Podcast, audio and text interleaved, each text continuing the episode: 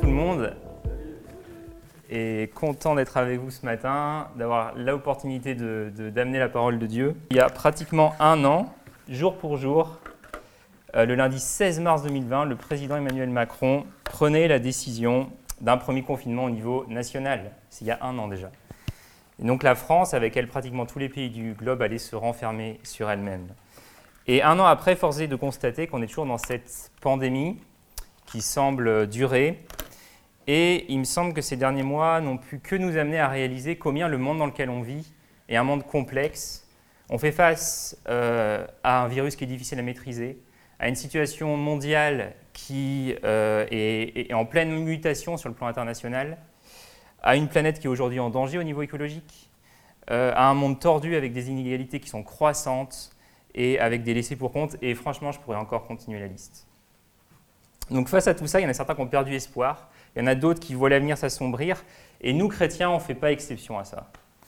On n'échappe pas à la tristesse, à la morosité ambiante qu'il peut y avoir, et à la solitude même dont beaucoup de nos contemporains souffrent. Et je pense qu'on peut l'admettre, à part le chrétien parfait, qui est un chrétien imaginaire. chacun d'entre nous a pu vivre des conflits, a pu vivre des échecs, a pu faire face à ses faiblesses, qu'elles soient physiques, psychiques, morales, spirituelles, ces derniers mois. Et pour celui qui est un minimum lucide, le discours ambiant, il me semble, il est quand même beaucoup au catastrophisme. Et on a entendu tellement de discours qui disent tout et son contraire. Pas juste sur le plan scientifique, mais aussi sur le plan politique, aussi au plan social. Et notre monde, quand on fait le bilan, il semble un peu comme agité par des vagues, avec des flots qui viennent de gauche, de droite, et pas seulement des vagues épidémiques, mais aussi des vagues au niveau des idées, des vagues au niveau de la solution qu'on pourrait apporter à travers aux problèmes auxquels on fait face actuellement. Et ce que j'avais en tête ce matin, c'était ça, c'était ces vagues. Et nous, ballottés de droite à gauche, en fonction des courants, en fonction des idées, en fonction des propositions qui sont faites. Et il me semble que dans ces temps mouvementés, ce qu'il nous faut, c'est un point ferme. C'est un point d'appui. C'est quelque chose qui nous ancre. En fait, c'est une encre. Et qu'est-ce qui, pour nous, ce matin, peut constituer ce point fixe? Eh bien, la réponse, c'est l'espérance. L'espérance. La Bible dit l'espérance est l'encre de l'âme, sûre et solide. C'est la fonction de l'espérance d'être un point ferme, de résister au courant, et quand on parle de l'espérance chrétienne, j'ai souvent l'impression que c'est quand même quelque chose qui est un peu confus, assez flou, même pour nous chrétiens. Ça reste assez flou. Et alors autant dire que c'est encore plus flou quand on cherche à répondre à la question en quoi cette espérance, elle implique quelque chose pour maintenant? Qu'est-ce que cette espérance, elle, change dans le quotidien, ici et maintenant? Et pourtant, dans les Écritures, on trouve une triade, trois éléments qui très souvent viennent ensemble, l'amour, la foi et l'espérance. Plusieurs fois, l'apôtre Paul, par exemple, mentionne euh, que la vie chrétienne elle est marquée par ces trois aspects. On voit ça en Romains 5, 1 Corinthiens 13 qu'on connaît assez bien. Trois choses demeurent, la foi, l'espérance et l'amour. Vous avez aussi d'autres références. Je vous ai mis ici 1 Thessaloniciens 1 verset 3. Nous nous rappelons sans cesse votre foi agissante, votre amour actif, votre persévérance soutenue par votre espérance en notre Seigneur Jésus-Christ. Et il y aura encore d'autres citations, 1 Thessaloniciens 5.8, entre autres. Et on voit, il, me semble en fait que la foi et l'amour, ça, euh, ça a bonne presse auprès du chrétien du, 20 du 21e siècle. Et c'est très bien, c'est important, on prêche sur ces, sujets, sur ces sujets-là, on prêche sur l'amour, on prêche sur la foi. Mais sur l'espérance, c'est un peu plus confus, j'ai l'impression que c'est un peu le mal-aimé de, de, cette triade. Et, et pourtant, ces trois éléments, ils sont assez inséparables en fait, dans la pensée de l'apôtre Paul. Donc en tant que chrétien, en tant que chrétien, qu'est-ce qu'on attend? C'est quoi notre espérance? Et qu'est-ce qu'elle change? Et pour bien répondre à cette question, ce matin, je vous donne rendez-vous à la toute fin de la Bible, dans le livre de l'Apocalypse de Saint Jean. Chapitre 21-22, on va voir les deux derniers chapitres de la Bible. Et on va se rendre compte de ce qui nous attend en fait. Et que ce qui nous attend, c'est pas que nos âmes soient enlevées dans un ciel désincarné, mais c'est une cité c'est une ville. C'est la cité de Dieu, dont Dieu lui-même est l'architecte. Et, je veux parler de cette cité ce matin parce que une des choses, et ça je suis vraiment convaincu de ça, dont on a besoin pour bien diriger nos cœurs dans cette vie-ci, dans notre quotidien, c'est une juste appréciation du monde à venir. c'est une juste appréciation de ce que la Bible appelle le nouveau ciel et la nouvelle terre. Et c'est ça qu'on va voir ce matin. Donc je vous invite à, vous préparer, on va aller dans Apocalypse 21. Juste avant, je veux juste faire deux remarques, deux remarques avant de se lancer dans la lecture, parce que arriver là où on en est, c'est important de les faire, je pense. On va aborder un genre qui est le genre apocalyptique. Et c'est un genre, on n'est vraiment pas du tout habitué à lire ça en Occident au XXIe siècle. Ce qui fait qu'on est, pour un chrétien qui a déjà essayé de lire l'Apocalypse, il est souvent un peu perdu, voire même beaucoup, quand il lit Saint Jean et l'Apocalypse. Et il faut comprendre que l'apocalyptique, c'est une littérature qui utilise beaucoup de symboles. Pourquoi? En fait, Dieu, il utilise, enfin, Jean utilise beaucoup de symboles dans l'apocalyptique pour nous aider à comprendre des réalités qui sont en dehors de notre expérience, qui vont plus loin que notre expérience. Comment est-ce que vous expliqueriez à une tribu primitive ce qu'est l'électricité? Comment vous feriez ça? Je pense qu'il faudrait même inventer le mot en fait. Parce qu'ils n'ont pas les concepts, ils n'ont pas courant alternatif, courant direct, ils n'ont pas volt-ampère. On ne peut pas leur expliquer ça. Et il y a un manque total d'expérience en fait, et ils ne peuvent pas comprendre. Et, Jean fait ça avec nous. Quand, Dieu essaye de nous expliquer ce que va être euh, le monde à venir, la cité qui bâtit, il utilise ce symbolisme pour nous aider à comprendre. On se rappelle que quand Paul il allait au ciel, il a entendu des paroles ineffables qu'il n'était pas permis d'exprimer. Et les paroles de Paul, elles étaient ineffables. Pourquoi? Parce que les auditeurs de Paul ne pouvaient pas comprendre son expérience. Il, manquait, il manquait cette expérience, et nos expériences de Dieu sur cette terre, elles sont si pauvres que Dieu utilise le symbolisme pour nous aider à expérimenter ce qui va, ce qui vient, ce qui est à venir. Et la deuxième remarque, c'est que pratiquement chaque ligne de l'Apocalypse fait référence à l'Ancien Testament. Donc mieux on connaît l'Ancien Testament, mieux on va pouvoir interpréter l'Apocalypse. Et mon but ce matin aussi, c'est un peu de démystifier ce livre c'est un peu de vous aider à voir que, euh, j'allais dire, c'est pas sorcier. On peut comprendre ce bouquin. C'est pas un truc euh, inatteignable, bizarre. Et, en fait, mieux on connaît l'Ancien Testament et les événements aussi de la deuxième partie du premier siècle, et mieux on va comprendre l'Apocalypse. Donc voilà, juste ayez ça en tête, et on va lire Apocalypse à partir, enfin chapitre 21 à partir du verset 1. Je vais juste vous afficher le plan que j'ai prévu. Donc voilà, ça, le plan, c'est pour vous aider un peu à, travers la lecture à voir où est-ce qu'on en est, où est-ce qu'on se situe. C'est un plan que je reprends du pasteur Jonathan Spencer, c'est lui qui l'avait proposé, je le trouve, euh, je le trouve assez approprié. Donc je vous propose qu'on lise tous ces versets. On va prendre le temps, parce que le culte, c'est aussi le lieu où la parole de Dieu, elle n'est pas juste prêchée, mais elle est aussi lue et écoutée. Donc on va prendre ce temps-là maintenant. Prenez vos, vos iPhones, vos Bibles, et on va lire ce passage.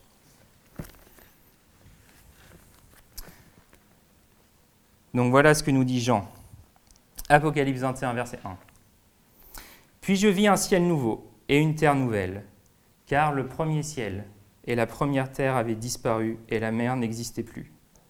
Je vis la ville sainte, la nouvelle Jérusalem, descendre du ciel d'auprès de Dieu, belle comme une mariée qui s'est parée pour son époux.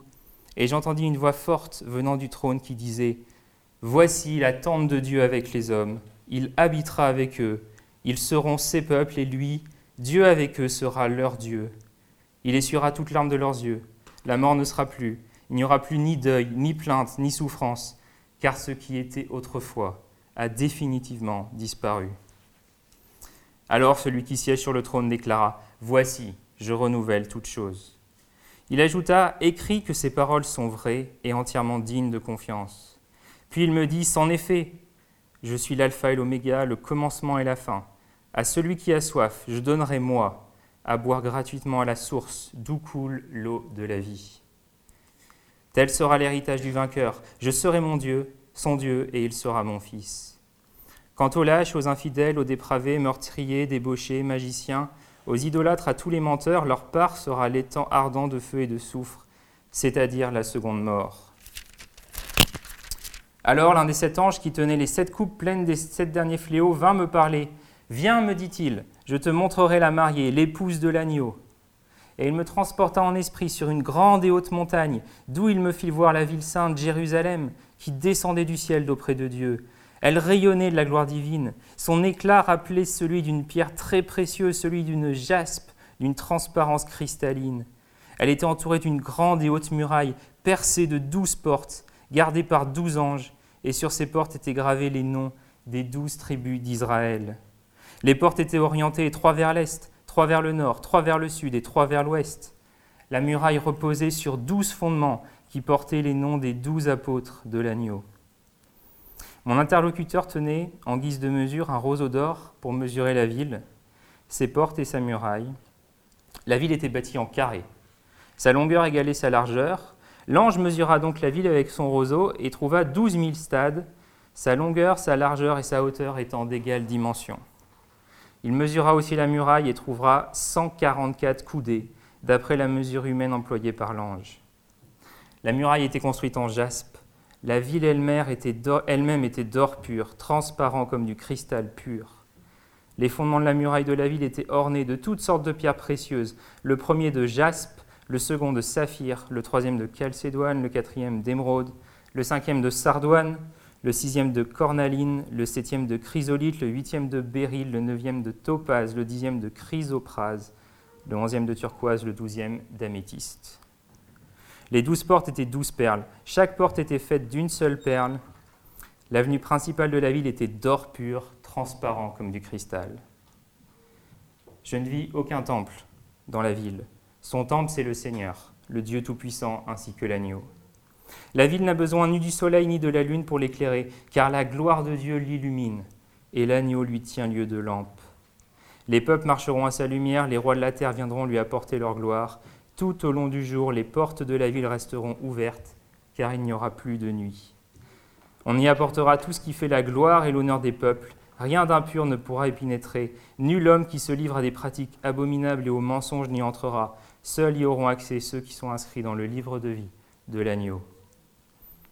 Et finalement, l'ange me montra le fleuve d'eau de la vie, limpide comme du cristal, qui jaillissait du trône de Dieu et de l'agneau.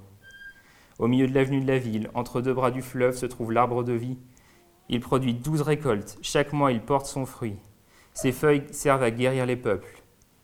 Il n'y aura plus aucune malédiction. Le trône de Dieu et l'agneau sera dans la ville. Ses serviteurs lui rendront un culte. Ils verront sa face et porteront son nom sur leur front. Il n'y aura plus jamais de nuit. On n'aura donc plus besoin ni de la lumière d'une lampe, ni de celle du soleil, car le Seigneur Dieu répandra sur eux sa lumière, et ils régneront éternellement. Amen. Voilà pour ce passage grandiose qui clôture la Bible. Pratiquement, on a vu les derniers versets de la Bible ici. Et ces versets qu'on vient de voir, ils nous entraînent dans une cité, une ville qui est aussi une épouse, c'est un peu bizarre. Hein euh, y a, on a une ville, et il dit c'est qui son époux? C'est un agneau. Mais c'est l'apocalyptique, c'est symbolique, ça pose pas de problème. Jésus, c'est à la fois un lion et c'est à la fois un agneau dans l'Apocalypse. Et on comprend ce que ça veut dire. On sait que Jésus, c'est pas un lion. Enfin, c'est pas un lion littéralement, mais on comprend le symbole qui est derrière.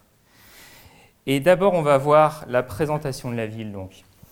Et, je garde en tête, qu'est-ce que c'est l'espérance chrétienne, qu'est-ce que ça implique? C'est le fil rouge de la prédication de ce matin, et, c'est sur ça qu'on va, va tirer les implications. Ce qui est remarquable d'abord, c'est que ici, c'est plus Jean qui doit monter au ciel, comme c'est le cas en Apocalypse 4, c'est le ciel qui descend sur la terre. Et, ça, en fait, déjà, ça doit venir corriger quelque chose au niveau de notre compréhension qu'on a de l'espérance chrétienne. L'espérance chrétienne, ce qu'on attend, c'est pas d'aller au ciel, c'est que les cieux descendent sur terre. C'est cette réalité, ça. C'est pas de se retrouver sur un nuage avec une harpe, habillé en blanc avec des, des, gens plein de draps blancs et puis avec un monsieur un peu barbu qui semble être le propriétaire du coin. C'est pas ça l'espérance chrétienne. Pourtant, on a ça en tête. Hein. C'est comme ça. Quand on parle du ciel, c'est ça qui nous vient. Mais, franchement, moi, qui voudrait d'une éternité pareille? Enfin, ça serait pas le bien suprême, ça serait l'ennui suprême cette éternité-ci. Et c'est pas ça l'espérance chrétienne c'est qu'un jour la Nouvelle Jérusalem descende du ciel et vienne sur terre et vienne transformer intégralement le monde dans lequel on vit. Et donc le paradis, ce n'est pas un endroit où on monte en cherchant à échapper aux réalités terrestres qui sont les nôtres aujourd'hui, mais c'est ce que Dieu compte faire de notre monde, en le renouvelant, en le transformant, tout comme il a déjà transformé tous ceux qui ont placé leur confiance en lui. Ce nouveau ciel et cette nouvelle terre, c'est vraiment un cadeau de Dieu en fait ça vient de lui. C'est vraiment le mouvement de l'incarnation. C'est Dieu qui vient vers les hommes, c'est Dieu qui prend l'initiative, c'est Dieu qui s'abaisse, qui descend, qui vient rencontrer les hommes pour habiter avec eux, pour faire sa demeure auprès d'eux. Et, ce monde dans lequel on vit aujourd'hui, cet air qu'on respire, ces montagnes, ces collines, ces vallées, ces fleurs, toute cette création, mais c'est la création de Dieu. C'est même la bonne création de Dieu. Et Dieu ne va pas jeter ça à la poubelle. Même si cette création elle a été soumise à la vanité, à la corruption, comme le dit Romains 8, 20, il va venir la restaurer. Il va venir la renouveler. Et c'est ça l'enseignement du Nouveau Testament en ce qui concerne la nouvelle création, c'est que Dieu ne va pas faire un annul et remplace. Il ne va pas annihiler ce monde-ci, mais il va le restaurer, il va le transformer. Et, et, là, quand il est question de nouveaux cieux, nouvelle terre, il y a plusieurs façons de dire nouveau en grec. On peut dire kainos ou néos. Là, Jean utilise kainos. Kainos, ça veut dire qualitativement nouveau. Ce n'est pas radicalement nouveau. En fait, c'est la même réalité que quand nous, on est devenu une nouvelle créature. Qu'est-ce qui se passe quand on devient chrétien? Il y a un changement radical qui s'opère. Mais on reste le même quelque part. Moi, je suis devenu chrétien à 15 ans, mais il n'y a pas un David avant, un David après. En, en un sens, si, il y, a il y, a une transformation, il y a quelque chose de nouveau qui prend place, il y a une orientation radicale qui change. Mais je reste le même David, mon corps n'a pas changé, ma personnalité n'a pas changé, mais dont mes capacités et mes incapacités n'ont pas forcément changé. Et Dieu va agir de la même façon avec l'ensemble de la création. Il va y avoir continuité entre ce monde-ci et le monde qui vient. Et on va vivre dans un monde qui ressemble à celui-ci, mais qui en même temps va être très différent de celui-ci. Très différent, pourquoi? Parce que la qualité de vie elle va être incroyable. Et on trouvera vraiment, mais nulle part ailleurs où la qualité de vie, elle est décrite comme dans Apocalypse 21. Pourtant, ça débute mal. Pourquoi? Il n'y a pas de mer. je ne sais pas si, alors apparemment ça vous fait ni chaud ni froid, mais moi je suis un peu dégoûté quand même. Parce que la mer, c'est cool, quoi. C'est les vacances, c'est la plage, c'est le soleil. Et je sais pas, les croisières. Mais ça, c'est notre pensée à nous. en tout cas, c'est la mienne, occidentale du XXIe siècle. Ça évoque pour moi les vacances, mais à l'époque, voilà, pour un juif comme Jean, c'est pas le cas. Euh, la mer, elle est plutôt vue comme dangereuse en fait. Hein. C'est là où il y a des tempêtes. Et dans les mythologies proches orientaines, la mer, c'était le lieu des forces destructrices du chaos. C'était l'antre de la divinité opposée au Dieu créateur. Et d'ailleurs, en Apocalypse 13, la bête euh, dont Jean nous parle, elle monte de la mer. Une des deux bêtes monte de la mer. Donc pour un juif du premier siècle, la mer, elle est dangereuse, elle est agitée, elle est instable. Or, il n'y a pas de mer dans la nouvelle création. Ça, dans le langage de l'Apocalypse, ça veut dire absence de danger, absence de mal, absence de méchanceté. Et c'est pas tout. Regardez ce qu'il y a encore dans cette cité. Au verset 3, on a la présence personnelle de Dieu. Au verset 4, on a la consolation parfaite et totale. Il n'y aura plus de souffrance. Verset 6, notre soif existentielle de satisfaction et d'accomplissement va être étanchée. Et enfin, au verset 7, on a l'appartenance, l'identité, l'adoption auprès de Dieu. Alors, qu'est-ce qu'on peut dire de tout ça? Déjà que l'espérance chrétienne, c'est ça. C'est un monde renouvelé. Et ce n'est pas une quantité de vie. La vie éternelle, c'est pas ça va être infini, mais c'est avant tout une qualité de vie. Mais qu'est-ce que ça implique maintenant? Qu'est-ce que ça dit ça pour notre vie présente, pour ici et maintenant? Et ce que nous dit Apocalypse 21, c'est que tout ce qui me pèse sur le cœur ce matin, tout ce que j'ai l'impression de manquer, tout ça, ça va être comblé. La consolation parfaite et totale, la soif que nous avons de vivre des relations saines et vraies, notre besoin d'accomplissement, notre besoin d'appartenance, tout cela, c'est pourvu par lui-même et Dieu comblera tous nos besoins. Mais déjà dans le temps présent, déjà maintenant, cette réalité future, elle peut être anticipée. Et elle doit être anticipée. Déjà ici et maintenant, Dieu souhaite combler nos besoins. Et Apocalypse 21 nous indique celui qui peut le faire, en fait. Et notre problème à nous, c'est qu'on a tendance à chercher à ce que nos besoins soient comblés en dehors de Dieu c'est qu'on a tendance à se forger notre identité en dehors de Dieu, encore plus dans une société où on se définit vraiment par ce qu'on fait. Et on a tendance à faire ce que Dieu nous donne une source de bonheur. Et ensuite, on s'étonne que nos cœurs soient sans repos, soient agités, troublés. Et pourtant, la réalité, c'est que si nos cœurs ne s'attachent pas à Dieu, ils vont obligatoirement s'attacher à quelque chose d'autre. Et ce sera un élément de la création. Et si on s'attache à un élément de la création, alors à un moment donné ou à un autre, on va être malheureux. Et pourquoi dans la pensée d'un philosophe comme Schopenhauer, qui est un philosophe allemand du 19e siècle, lui, ce qu'il dit, c'est que dans la vie, on désire souvent des choses, mais on ne les a pas. Et ça, c'est la souffrance. Mais il se passe quelque chose, c'est que dès le moment où on les a, on va sombrer dans l'ennui. On va se dire, bah, finalement, c'était pas si bien que ça. Et pour Schopenhauer, la vie, elle est comme un pendule qui oscille de gauche à droite, de droite à gauche, de la souffrance à l'ennui. Et ça, c'est la condition humaine, les amis. Si on s'attache à un élément de la création, c'est ça qui se passe. Cette souffrance et cet ennui. Si tu te reconnais dans ce que dit Schopenhauer ce matin, c'est peut-être parce que tu t'es attaché à un élément de la création et que cette chose est pour toi une sorte d'idole. Saint Augustin écrit dans les Confessions, dans son premier livre, il dit Tu nous as fait pour toi, Seigneur, et notre cœur est sans repos, tant qu'il ne repose pas en toi. Alors oui, dans l'éternité, nos cœurs vont être comblés. Nos cœurs trouveront enfin leur repos et verront combien les aspirations, ce qu'on avait ici, ça correspond sur mesure à la forme de Dieu lui-même. Mais déjà maintenant, déjà maintenant, nous pouvons nous tourner vers Dieu, nous attacher à lui, et notre cœur trouvera le repos. Donc il y a une réorientation qui doit prendre place de nos désirs, de nos cœurs vers Dieu. Et l'autre chose que ça, ça implique, c'est un rapport nouveau au monde. Pourquoi un rapport nouveau au monde? En fait, ce qu'on voit dans ces versets, ça doit élargir notre perspective du salut. On est tellement individualiste en Occident que pour nous, le salut, ça se résume à ce que Jésus a fait pour moi à la croix pour m'amener une relation personnelle avec Dieu. Le salut, c'est ça pour nous. Et c'est vrai, mais c'est insuffisant. C'est insuffisant. Parce que le dessein de Dieu, il est planétaire, il est cosmique, c'est pas juste nous, c'est ce monde dont Dieu s'occupe, qui le concerne.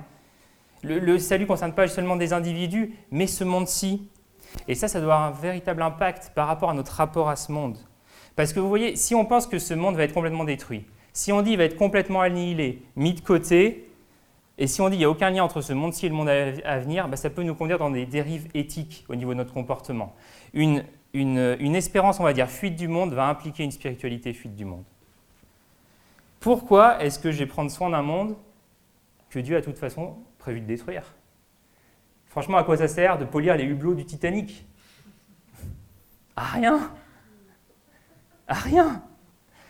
Mais au contraire, si je crois à la transformation radicale de ce monde, par Jésus-Christ lors de son retour, alors je prends conscience de ma responsabilité d'être un signe de ce projet de Dieu, d'être un bon gestionnaire dès maintenant de la création de Dieu. L'espérance chrétienne, elle donne un sens au travail humain dans ce monde.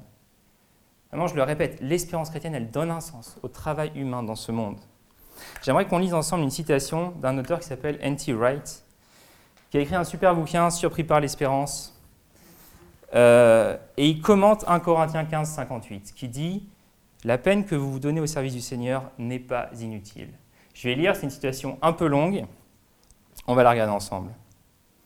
Vous n'êtes pas en train de lubrifier l'axe des roues d'une machine qui est sur le point de tomber d'une falaise. Vous ne resterez pas une grande œuvre d'art qui sera bientôt jetée au feu. Vous ne plantez pas des rosiers dans un jardin qui sera prochainement terrassé pour en faire un chantier de construction. Bien que vous ayez du mal à le comprendre, et presque autant de mal à le croire qu'à accepter la résurrection de Jésus, vous êtes en train de réaliser un travail qui fera un jour partie du monde nouveau de Dieu. Chaque acte d'amour, de reconnaissance et de bienveillance, chaque œuvre d'art ou de musique inspirée par l'amour de Dieu et par votre appréciation de la beauté de la sacréation, chaque minute passée à apprendre à un enfant handicapé à marcher ou à lire, chaque geste de soin et d'entretien, de réconfort et de soutien au bénéfice d'un autre être humain, ou même au bénéfice des créatures autres qu'humaines que nous côtoyons, et bien sûr, chaque prière, chaque enseignement ou intervention cultuelle menée sous la direction de l'Esprit, toute démarche qui répand la bonne nouvelle de l'Évangile, qui consolide l'Église, qui embrasse et incarne la sainteté plutôt que la corruption, et fait honneur au nom de Jésus dans ce monde, tout cela sera transféré par la puissance divine de la résurrection dans la nouvelle création réalisée un jour par Dieu. Voilà la logique de la mission de Dieu la recréation par Dieu de ce monde merveilleux, qui a débuté par la résurrection de Jésus, qui continue mystérieusement par la vie de son peuple, vécu dans le Christ ressuscité et dans la puissance de son esprit, signifie que ce que nous faisons dans le Christ ressuscité, ce que nous faisons en Christ et par l'esprit dans le temps présent n'est pas perdu. Tout se retrouvera dans le monde nouveau de Dieu se sera même valorisé. Voilà ce que nous dit N.T. Wright. Et, ce qu'il dit ici, ce n'est pas un appel au triomphalisme. Il n'est pas en train de dire qu'on va transformer le monde euh, où nous vivons, qu'on va établir le royaume de Dieu sur terre. Ça, c'est uniquement la prérogative de Dieu. C'est uniquement Dieu qui le fera quand il reviendra. Mais maintenant, en fait, déjà, on peut témoigner de ce monde qui s'en vient. Déjà, ce qu'on fait maintenant, ça, tient, ça, compte. Ça compte. On ne construit pas le royaume, mais on peut construire pour le royaume. Et c'est ce qu'on fait dans cette vie présente. La peine qu'on se donne au service du Seigneur, dans nos différentes activités, elle n'est pas inutile. Et juste pour terminer sur ce, passage, je voulais juste insister Amenez votre attention sur le verset 5. Regardez le verset 5 d'Apocalypse 21. Ces paroles sont vraies et entièrement dignes de confiance. Vous voyez, l'annonce de cette nouvelle création, la disparition de tout mal, de tout malheur, c'est si extraordinaire. Ça annonce une transformation tellement radicale de notre vie qu'on pourrait croire que c'est un beau rêve en fait, c'est des illusions. Mais Dieu, il insiste. Et il est en train de dire qu'il n'est pas en train de nous bercer d'illusions, que ses promesses, ce n'est pas de l'opium pour le peuple. Il n'est pas en train de nous faire la langue de bois. Mais ce qu'il nous promet, il va le faire. Et l'espérance chrétienne, c'est ça. C'est l'attente d'un bien promis par le Dieu qui ne ment pas. Par le Dieu qui ne ment pas. L'espérance, ce n'est pas l'espoir. L'espoir en français, on espère. Peut-être ça, sera, peut ça va se faire. L'espérance dans la Bible, c'est sûr. C'est sûr et certain. Donc, voilà pour cette première partie. Ensuite, Apocalypse 21, 9 à 21. Si dans le langage de l'Apocalypse, la Nouvelle Jérusalem, c'est la cité de Dieu, la cité de ce monde, c'est quoi? C'est Babylone, dans l'Apocalypse. Et Jean, il a déjà décrit Babylone dans les passages précédents, et elle était ô combien séduisante quand on la regardait. Et, et Babylone, elle représente les grandes villes de ce monde, et c'est vrai que Babylone, au premier abord, elle est séduisante. Quand vous êtes dans le bus terroristique, ici à Paris ou à Londres, Franchement, ça claque. C'est séduisant. Les places magnifiques, les monuments. Et après, quand on gratte un peu, par contre, quand on va dans les petites ruelles, là, on se rend compte que c'est moins séduisant. Là, on voit l'injustice. Là, on voit la pauvreté. Là, on voit la misère. Là, on voit la souffrance. Ça, c'est Babylone. Mais la Nouvelle Jérusalem, ce qu'on voit, c'est que l'éclat de la ville, elle est éblouissante. Du centre à la banlieue, de la banlieue au centre, ça rayonne, tout rayonne. Et la vraie ville lumière, les amis, désolé, c'est pas Paris. c'est la Nouvelle Jérusalem. C'est cette cité céleste, illuminée H24 de la gloire de Dieu, ornée de pierres précieuses. Et je voulais juste m'arrêter sur, sur le jaspe. Parce que franchement, on pourrait passer la fin de la prédication à regarder toutes les pierres précieuses, mais ce n'est pas l'objectif. Euh, mais juste pour vous montrer un peu comment fonctionnent les liens entre l'Apocalypse et le reste de la Bible. Regardez Apocalypse 21, 18. La muraille était construite en jaspe. Pour un lecteur attentif, en Apocalypse 3, c'est Dieu lui-même qui s'était donné à voir sous l'aspect du jaspe. Donc l'Apocalypse, ça signifie quoi? Ça signifie que c'est comme si Dieu lui-même entoure son peuple comme une muraille pour le protéger.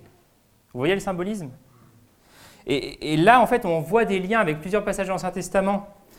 Le psalmiste disait dans Psaume 125, verset 2, comme les montagnes entourent Jérusalem, de même le Seigneur entoure son peuple.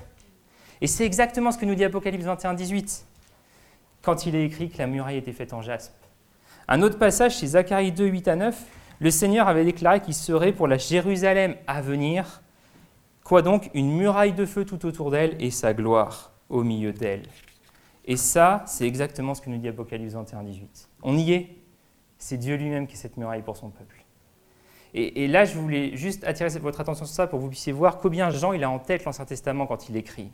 Il est imprégné de l'Ancien Testament. Et, ce qu'il dit, ça sort pas de nulle part, mais ça confirme et même ça accomplit des paroles de l'Ancien Testament.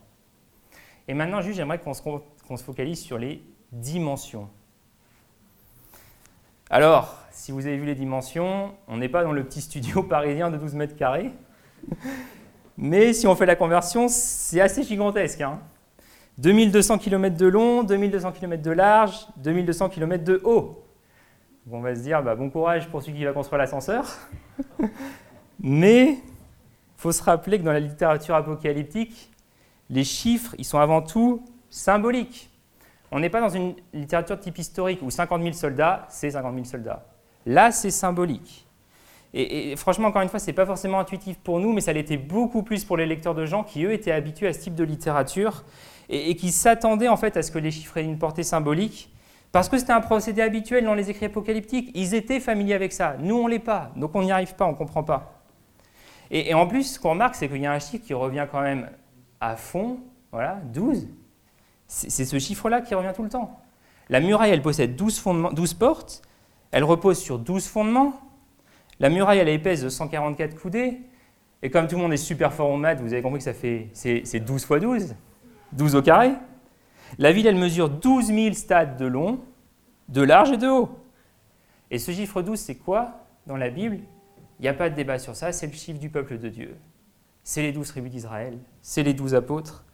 Et, 144, le carré de 12, ça renvoie aux 144 000, les chapitres 7 et 14 de l'Apocalypse, qui suivaient l'agneau partout où ils allaient, qui était déjà le peuple de Dieu.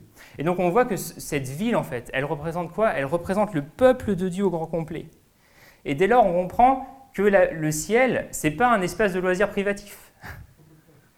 C'est, c'est, pas un ciel privé du style moi et Jésus et ça va être cool.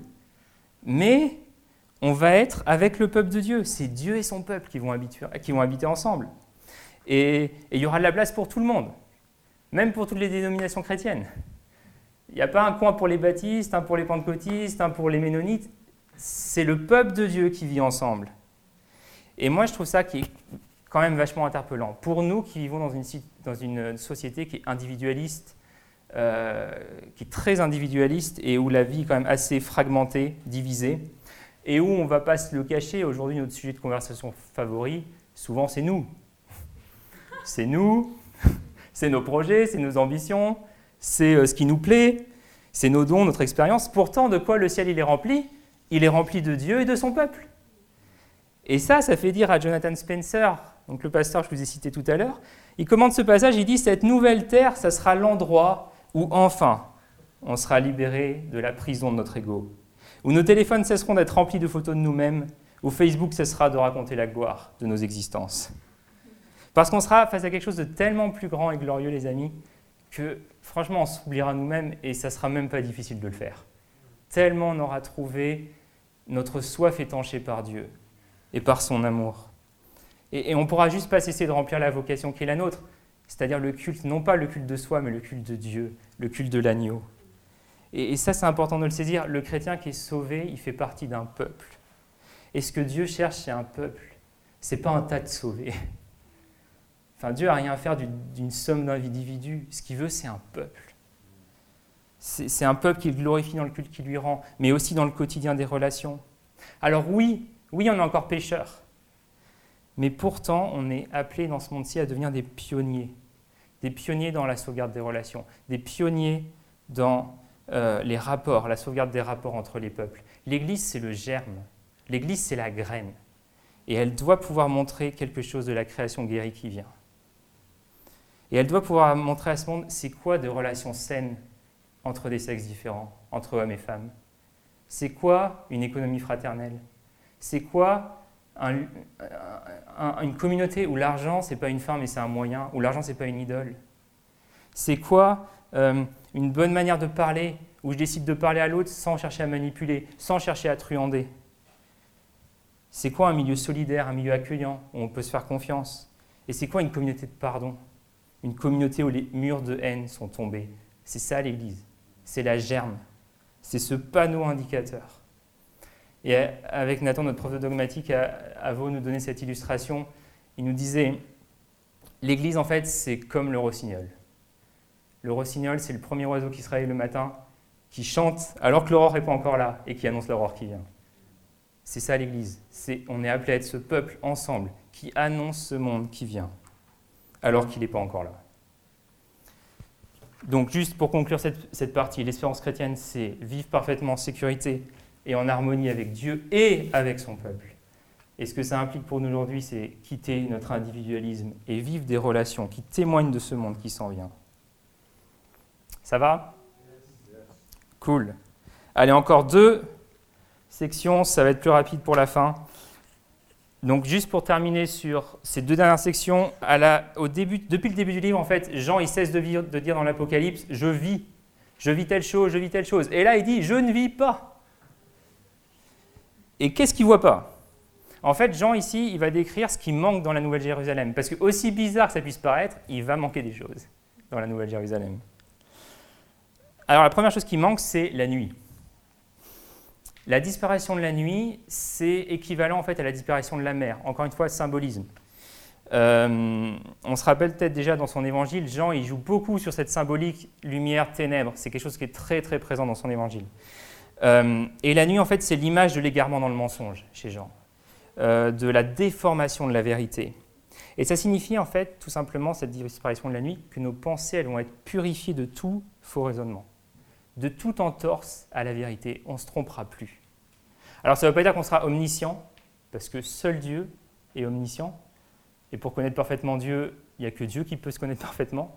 Nous, ce ne sera, sera jamais notre cas. Nous ne, serons pas, nous ne serions pas omniscients. Mais par contre, notre connaissance de Dieu sera plus étendue qu'elle n'est aujourd'hui. Et surtout, elle sera débarrassée de toute erreur. On pourra dire enfin Dieu est bon. J'espère qu'on le dit déjà maintenant mais parfois on a du mal à le dire. Là, tous ces faux raisonnements, tout ça, ça sera mis de côté. Et on verra, oui, combien Dieu est bon. Et il y a autre chose qui manque, c'est un temple. Et ça, je pense, ça a vachement dû étonner Jean. Il était juif. Et le temple, c'est quelque chose. Le temple, c'est quelque chose. On se rappelle les, scribes qui voient Jésus et qui lui disent Oh, mais regarde le temple, combien il est beau, combien il est magnifique. Et, et c'est quoi le temple dans la Bible? C'est le lieu où Dieu établit sa présence. Et là, il n'y en a pas.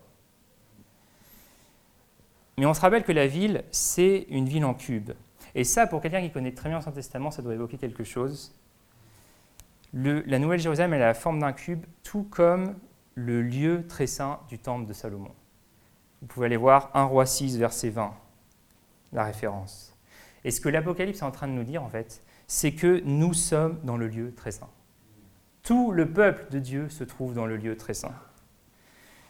Et la ville elle-même, en fait, elle est ce lieu très saint. Ce lieu où le grand prêtre ne pouvait rentrer qu'une fois par an, qui renfermait la présence de Dieu, c'est dans ce lieu-ci qu'on va passer l'éternité. Et donc on comprend qu'il n'y a pas besoin de temple, en fait. Et ce que Jean décrit ici, en fait, c'est vraiment une manière de dire on est arrivé à la présence de Dieu, à la présence totale de Dieu. Le temple ultime dans la Bible, c'est tout simplement la réalité de la présence de Dieu avec son peuple. Et la dernière chose qui manque, c'est quoi? C'est l'impureté. Et on se rappelle que dans le lieu très saint, il ne pouvait rien entrer de souillé ni d'impur. Mais là, il n'y a pas d'impureté, effectivement. Il n'y a que ceux qui sont inscrits dans le livre de vie de l'agneau. Et, le péché sera tout simplement plus. plus. Est-ce que vous pouvez vous imaginer vivre sans jamais aucune jalousie, sans jamais nourrir d'amertume, sans jamais être orgueilleux, sans jamais être attiré par la pornographie sans jamais euh, faire quelque chose de mal, en aimant Dieu de tout son cœur et son prochain comme soi-même? C'est ça notre existence dans la Nouvelle Jérusalem. Et, Bossuet, le grand prédicateur du XVIe siècle, il disait Pour les chrétiens, la mort n'est pas la fin de la vie, c'est simplement la fin de leur péché. Amen. C'est ça la mort, c'est la fin de nos péchés. Et l'espérance du chrétien, c'est ça c'est qu'un jour nos péchés connaîtront un terme. On ne péchera plus. Qu'est-ce que ça implique? Encore une fois, l'espérance chrétienne, c'est ça, l'accès complet à la présence de Dieu, la fin de nos égarements et de nos péchés. Et ce que ça implique, c'est un appel à la sanctification dans cette vie présente. C'est vrai qu'on pourrait avoir tendance à penser, un jour tout ira mieux, Dieu enlèvera lui-même le péché, l'iniquité sera plus, le mensonge n'existera plus, mais pour l'instant ce n'est pas le cas, donc on attend. Mais ça, ce n'est pas la logique des apôtres, ce n'est pas la logique du Nouveau Testament. Euh, quand il est question de la nouvelle création qui s'en vient, dans la bouche des apôtres, c'est avant tout un encouragement à la sainteté de vie. Vous pourrez lire chez vous Romains 13, versets 11 à 14, si vous voulez. Et je vais juste aussi paraphraser ce que Pierre dit en 2 Pierre 3, versets 10 à 14. Ce que Pierre dit dans ce passage, il dit, mais puisque le mal va être ôté de la terre, alors combien votre conduite et votre sainteté doivent être grandes. Puisque la terre va être purifiée, puisque la terre va être rachetée, vous qui êtes déjà maintenant des reflets de Dieu et des signes du monde qui vient, quelle réorientation est-ce que vous allez mettre en œuvre dans vos vies? C'est ça que Pierre dit dans 2 Pierre 3. Et donc c'est ça cette logique des apôtres. Un jour, oui, de manière radicale, le mal ne sera plus. Mais dès maintenant, il y a cet appel à ce que cette réalité future, elle soit anticipée dans cette vie présente, pour nous qui sommes chrétiens. Donc c'est un appel, un appel à la sanctification. Et enfin, je termine. Apocalypse 22, versets 1 à 5. Et ici, on boucle la boucle de la Bible tout entière. On est dans un jardin abreuvé de fleuves au verset 4. Et, le point de départ de la Bible, c'était quoi? C'était le jardin, Genèse 1, 2. Et là, on est revenu dans le jardin. Mais le grand changement depuis la dernière fois qu'on a quitté le jardin, c'est quoi? C'est qu'il n'y aura plus de malédiction. Et je ne sais pas ce que vous imaginez ce que ça, ça veut dire. Parce que c'est quoi le problème depuis Genèse 3 C'est la malédiction. C'est cette malédiction qui, est tombée sur nous-mêmes en nous affranchissant de Dieu, en disant à Dieu non merci, on va gérer nos vies tout seul, on va gérer ce monde à notre façon. Et la malédiction est tombée. Et, aujourd'hui, on regarde nos vies, on regarde nos familles, on regarde les journaux télé, et on voit la malédiction à l'œuvre dans ce monde. Mais à cause de l'agneau, on peut retourner là où il n'y a pas de malédiction. Le chemin de l'arbre de vie n'est plus barré par des anges avec des épées flamboyantes, mais au contraire, les nations, elles en mangent constamment de fruits. Et la Bible, vous voyez, elle commence avec deux personnes dans un jardin paradisiaque, et elle termine avec un peuple énorme une multitude que personne ne peut compter dans une ville paradisiaque. Elle commence avec Dieu qui vient rendre visite à des gens à la fin de leur journée et ça termine avec Dieu qui vit avec son peuple pour l'éternité et qui demeure avec eux pour l'éternité. Et la boucle, elle est bouclée. On y est. Et puis il y a ce verset qui est fabuleux. Ses serviteurs lui rendront un culte. Ils verront sa face. Souvent, quand on perd quelqu'un de cher, on se dit j'ai hâte de le retrouver dans le monde qui vient. J'ai hâte de revoir son visage en l'éternité. C'est mon cas personnellement. Il y a des gens, j'ai hâte de les revoir. Mais combien de fois est-ce qu'on dit ou est-ce qu'on pense j'ai hâte de voir Jésus? J'ai hâte de voir Jésus. Quelle plus belle récompense on pourra avoir que celle-là Voir Jésus, l'entendre nous dire c'est bien, un bon et fidèle serviteur. Entre dans la joie de ton maître. Et aujourd'hui, quelque part, c'est comme si on communiquait que par mail avec Jésus on ne le voit pas. On n'entend pas le ton de sa voix, mais un jour on va le voir. Un jour on va l'entendre, nous qui l'aimons. Et ça c'est incroyable. Et ce que ça implique en fait, c'est, c'est simplement la joie. Une grande joie. Et cette joie, ce bonheur, on le vit en fait dans une tension vers l'avant, vers ce qui s'en vient. Et je vais terminer ce message en lisant un passage de la Bible un passage du texte de l'évangile de Matthieu qui va faire écho à tout ce qu'on a vu ce matin. Et je terminerai par la prière. Mais voilà un texte qui va faire référence à tout ce qu'on a vu, c'est dans les béatitudes.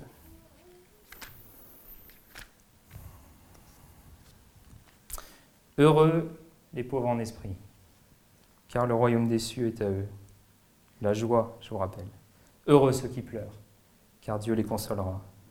Heureux ceux qui sont doux, car Dieu leur donnera la terre en héritage. Et je rajoute cette terre nouvelle, cette terre qu'on attend, la nouvelle terre.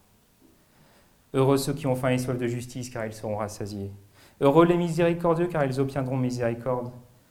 Heureux ceux dont le cœur est pur, car ils verront Dieu. Heureux les artisans de paix, car ils seront appelés fils de Dieu. Heureux les persécutés pour la justice, car le royaume des cieux est à eux.